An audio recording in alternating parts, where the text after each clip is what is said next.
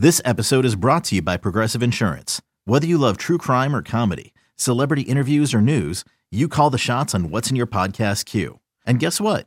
Now you can call them on your auto insurance too with the Name Your Price tool from Progressive. It works just the way it sounds. You tell Progressive how much you want to pay for car insurance, and they'll show you coverage options that fit your budget. Get your quote today at progressive.com to join the over 28 million drivers who trust Progressive. Progressive Casualty Insurance Company and Affiliates. Price and coverage match limited by state law.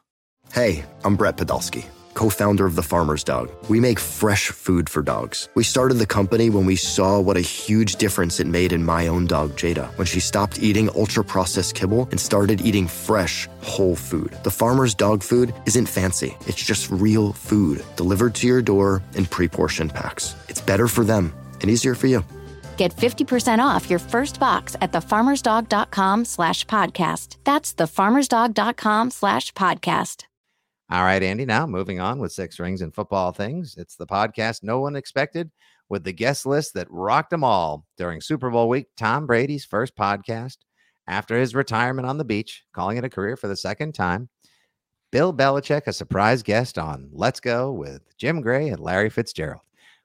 Uh, did anyone know that was going to happen? Like that just seemed to like in the middle of Monday night, just like wham. I, I know the podcast is first released on Sirius XM, and then it's available wherever Six Rings and Football Things and other awesome podcasts are found. I, that caught me completely off guard. Like I had no prior notification that Bill Belichick was not only going to show up, but speak at length uh, and speak so glowingly. Obviously, he's not going to show up in the podcast and be like, "Hey, Brady," and another thing, "F you, you were overrated. It was me over you." Like he spoke out against that. He just gave Tom Brady the ultimate Hall of Fame speech, the ultimate tongue bath. And here's something interesting. I was listening to the podcast Tuesday morning on speaker on my phone, and my wife was overhearing it as we were shipping the kids out the door, and I was getting ready to record with you. And she said, "Wow, Bill Belichick sounds so youthful here."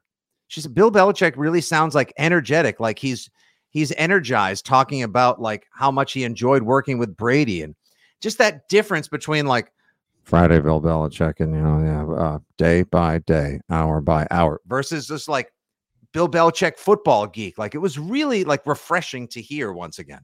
Yeah, this was um I've always pushed back that Bill has this great personality behind the scenes, but he does have personality. He does have a more um, youthful, flowing tone to him, and that that's mm-hmm. what this was. Just like it mm-hmm. was with the hundred greatest players or these various times. Anyone who's oh, ever done production meetings with him, sometimes you get that version. Hell, he even did the um, swear, and then he laughed and said, "Hey, somebody gave me the green light, so I took it." And he swore because the, I've always said the the Belichick behind the scenes is an absolute potty mouth. He uses swears once a sentence and I've always thought it was miraculous. In 20 plus years of of press conferences, he's never slipped. He's in, in as far as I know, he's never slipped and swore in a press conference, and that's how you know you're getting the more relaxed Belichick than the guy who isn't the face for the press conference, the guy who's just kind of talking. Mm-hmm.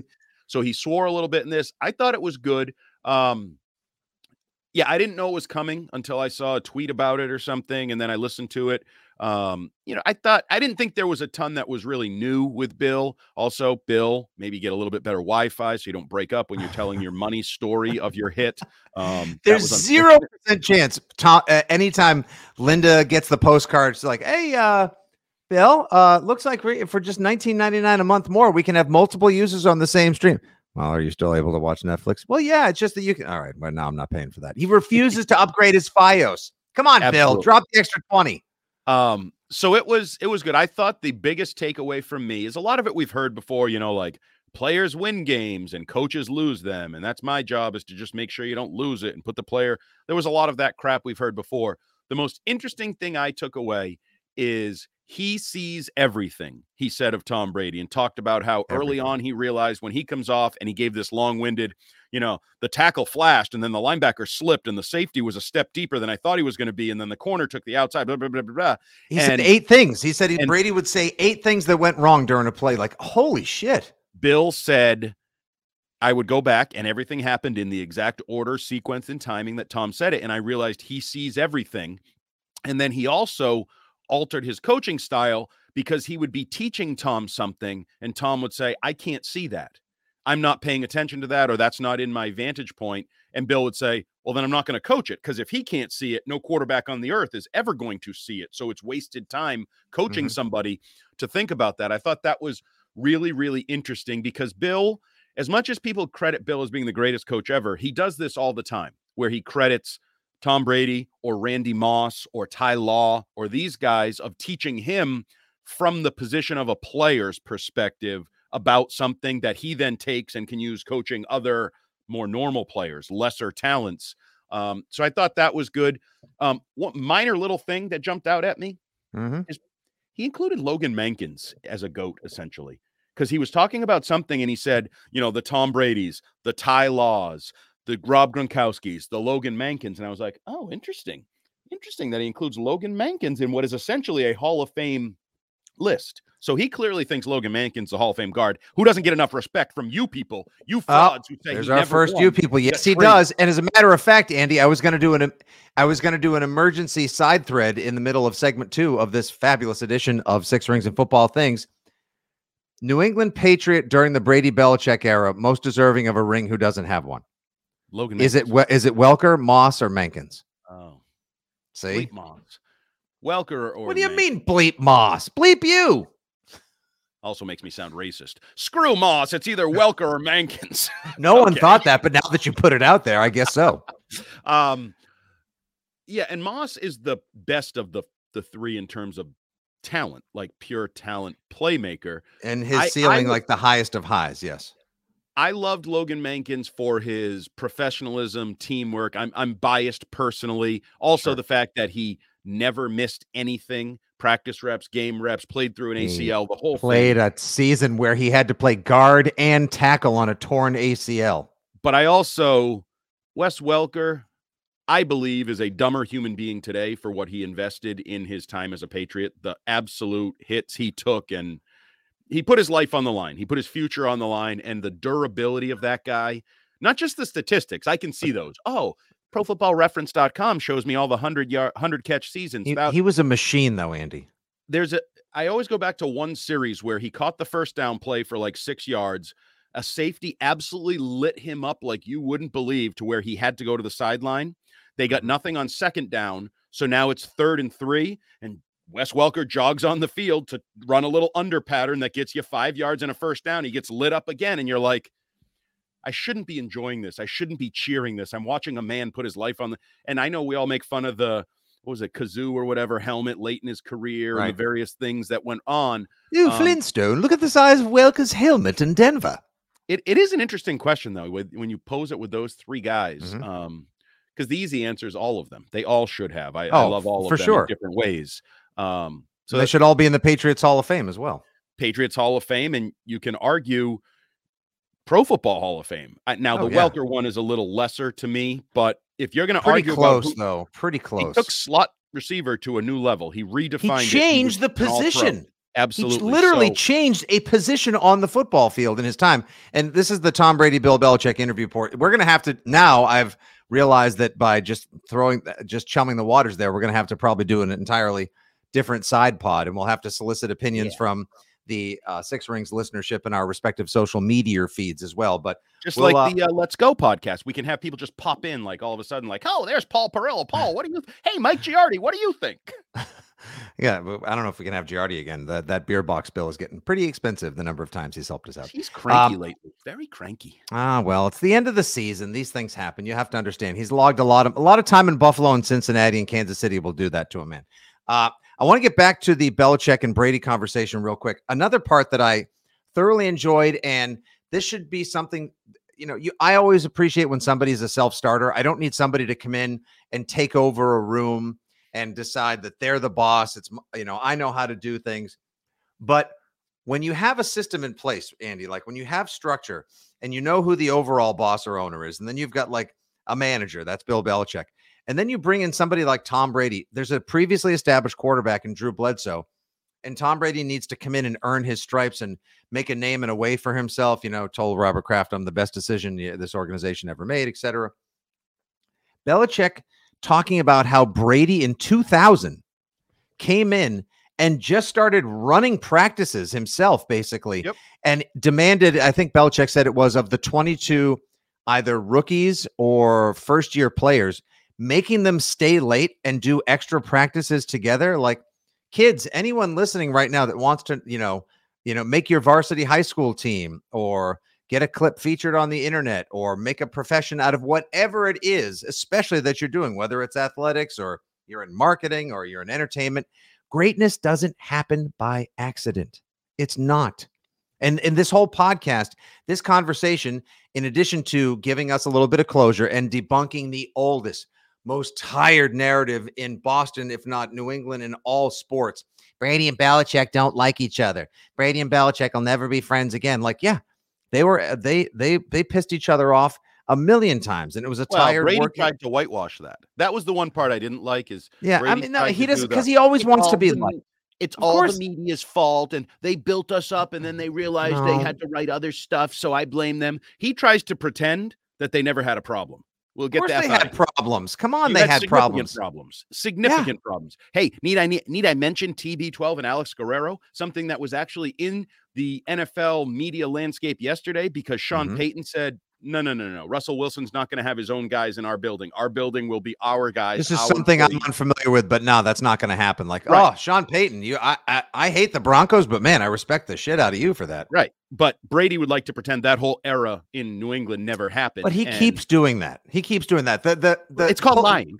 Yeah, I know. Like, but you, we can uh, because he whitewashes everything because he wants everything to seem c- like, his face in his thirst trap Brady brand underwear photo. He wants everything to look perfect. It's not. Tom, life. What's that? He had a face. I noticed he was covering his dong with his hand. Yeah, I know. But look at his face. Rich Keefe and I spent 10 minutes last night going over the fact he either looks like a someone in the metaverse or like a character that was cut out of Grand Theft Auto. Um, it, it doesn't look like him at all. It's so photoshopped, it's so worked over that it's a borderline unrecognizable. And that's how Brady tries to do everything. Botox, the perfect teeth, all the all the stuff that he does. Fake hair, fillers Yeah. in his eh, Oh my god, all 900 different hair jobs, except e- e- everything. There isn't a someone who advertises on WEEI who Brady hasn't probably patronized at, at one point, but more to the point of yeah, there were warts and there were bumps and there were issues and bruises along the way in their relationship.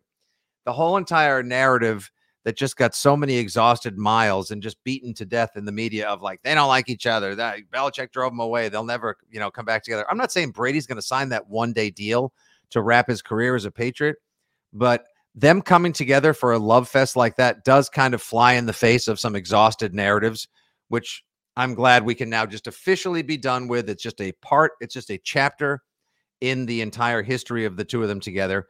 And for someone who just loves football and loves competitive sports in general, it's just great to hear greatness discussing greatness, like the greatest coach and the greatest quarterback of all time, just talking about how they made a double dynastic run together like that. Like it's a friggin' blast to listen to.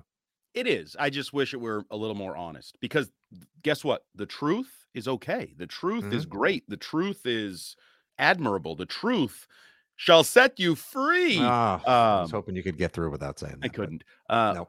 But it also reminds me a little bit of the Belichick Parcells relationship, which went through rocky, to, you know, divorce, and Mhm. then they came back together, and they realized, you know, the great times were the great times, and we can be adults, and you know those different things. I just that would be the one thing that it left me wanting listening to this was just a little more truthfulness, not a.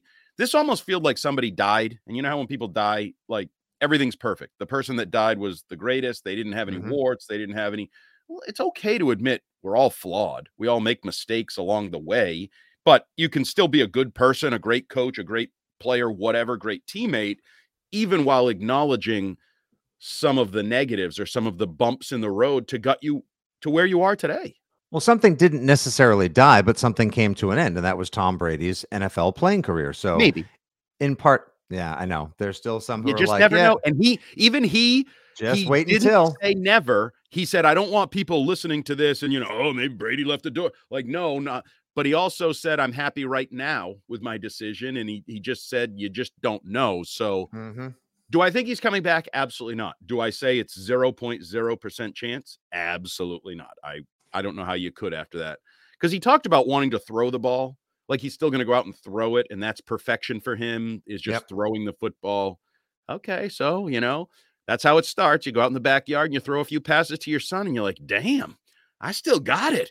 And and that that 49ers team needs a quarterback. I wonder if Uh-huh. I we'll see dot, how Brock Purdy does. Uh, Trey Lance, where Jimmy Garoppolo ends up. Joe Montana wants Garoppolo to be the starting quarterback on the 49ers in 2023. Not likely to happen. We heard from Tom Brady Sr. on the hashtag Greeny podcast coming up. Get up on ESPN.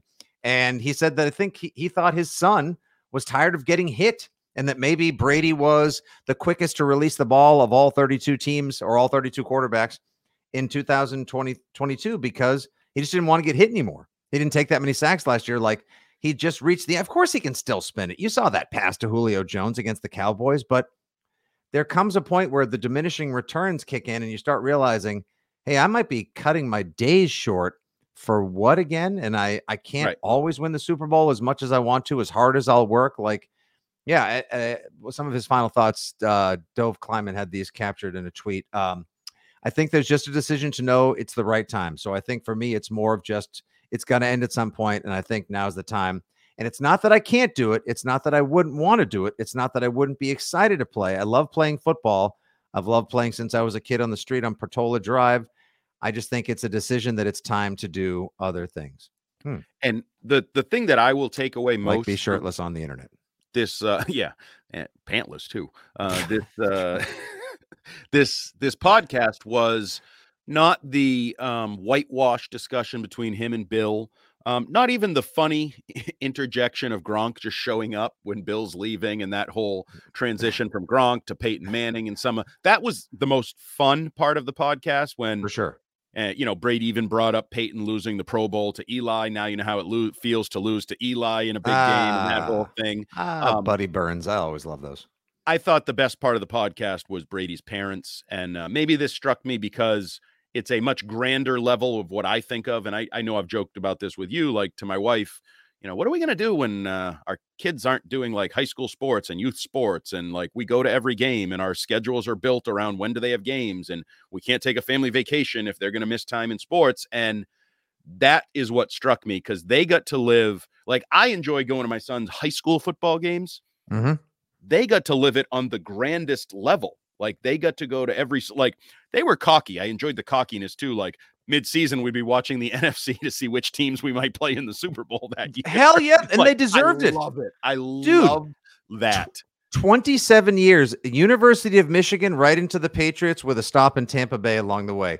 Almost three decades of greatness on the football field. And all I could envision from my perspective was I would love to go back. And I don't know if there's footage of this. I'm assuming they went to most, if not all, Michigan games as well. I Mhm. would love to see Tom Brady Sr.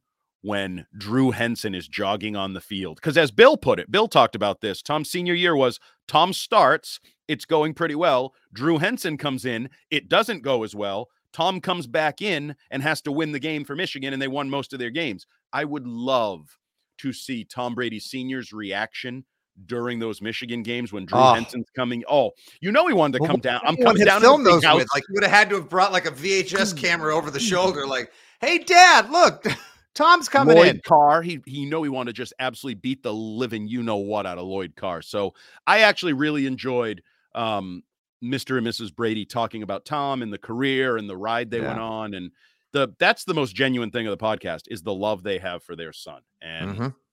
That to me that was pretty even as a Brady hater or whatever you want to call me. Oh, that was pretty. You're not a freaking cool. great- You're just you're you're a critic, and once again, you're a truth teller. People always, uh, you're not a troll. You're not Mr. Negative. You just see things the way you see them. Other people choose to see them the way they do. That's the beauty of opinion and perspective. We all have them, just like taxes, blank Nipple. holes, and neighbors. Exactly. Uh, and we have one more fabulous segment coming up here in the Six Rings of Football Things podcast. Make sure you rate, review, subscribe, share, all that jazz. I hope you guys love listening to us argue, bicker, analyze, and discuss the same way Tom Brady's parents loved watching their brilliant son play football for three decades.